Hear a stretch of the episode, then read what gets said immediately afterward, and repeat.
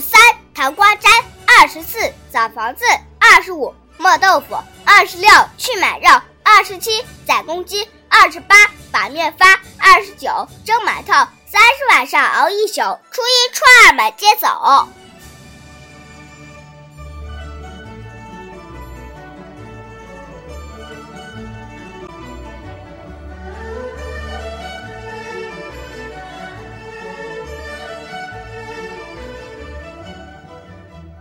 二十五推米数，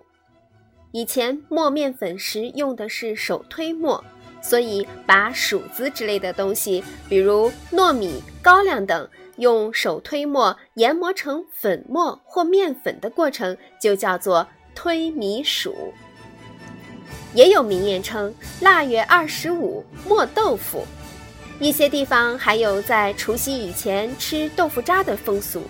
民间传说，灶王上天汇报后，玉帝会下界查访，看各家各户是否如灶王所奏的那样。于是各家各户就吃豆腐渣以示清苦，瞒过玉皇的惩罚。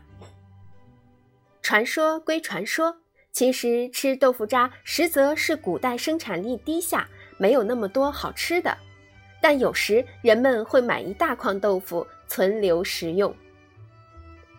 旧俗认为，灶神上天后，天帝玉皇于农历腊月二十五亲自下界，查看人间善恶，并定来年祸福，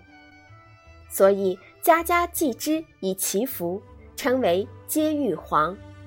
这一天起居言语都要谨慎，争取好好表现，以博取玉皇欢心，降福来年。